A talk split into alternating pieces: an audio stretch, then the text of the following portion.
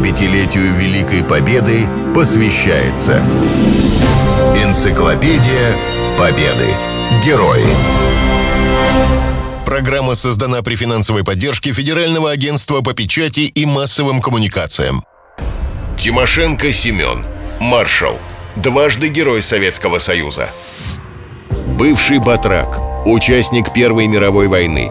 Командир дивизии конной армии в годы Гражданской войны. Командующий в Советско-финской войне. Нарком обороны СССР. Все это Семен Константинович Тимошенко. На начало Великой Отечественной войны он считался наиболее компетентным полководцем и военным теоретиком. Несмотря на ряд военных неудач, входит в десятку великих полководцев СССР. Маршал дважды был представлен к званию Героя Советского Союза. В 90-е годы вышла биографическая книга, посвященная Тимошенко. В ней описаны качества характера знаменитого военачальника – Семен Константинович Тимошенко с детства очень любил землю. Во всех анкетах последующих лет называл себя хлеборобом по происхождению. Судьба же распорядилась так, что он стал профессиональным военным.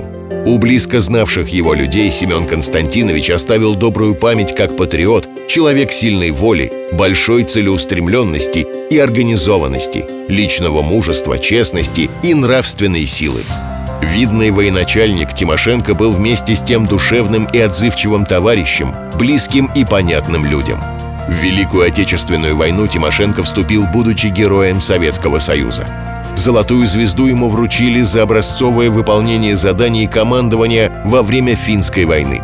В сороковом году назначили на должность наркома обороны и присвоили звание маршала – на второй день войны Семен Константинович возглавил ставку главного командования. Однако в связи с тяжелым положением на фронте его направили командовать Западным фронтом. Спустя месяц начальник генштаба Жуков докладывал Сталину. Маршал Тимошенко командует фронтом менее четырех недель. В ходе Смоленского сражения хорошо узнал войска, увидел, на что они способны – он сделал все, что можно было сделать на его месте и почти на месяц задержал противника в районе Смоленска. Думаю, что никто другой больше не сделал бы. Войска верят в Тимошенко, а это главное. Первые месяцы войны были очень тяжелыми. Под Смоленском войска Западного фронта сдержали немцев, но понесли большие потери. В ходе Киевского сражения пришлось оставить столицу Украины – Войска потерпели поражение во время Харьковской операции. Тимошенко тогда едва остался в живых. Маршал признавал, что большая доля вины ложится лично на него и делал из случившегося правильные выводы. Тимошенко тогда отстранили от командования фронтом. С марта 43-го и до конца войны Семен Константинович координировал действия нескольких фронтов. Освобождал Украину, Молдавию и Румынию, в том числе родное село в Бессарабии – в биографическом очерке описан этот эпизод. Семен Константинович полевыми проселками заехал в родные места, освобожденные воинами-десантниками Дунайской военной флотилии. Подъехав к берегу Китай-озера, наполовину заросшего камышом, он, как вспоминал приглашенный в поездку военный корреспондент Денисов, был поражен увиденным. Открылся вид почти полностью разрушенного села.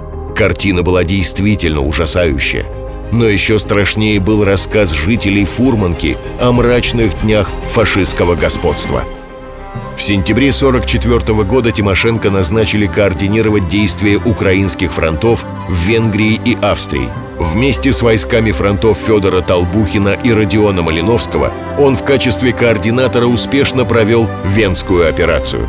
За это его наградили Орденом Победы – Свою вторую звезду героя маршал получил уже в мирное время. Она стала еще одним подтверждением заслуг Тимошенко в период Великой Отечественной войны.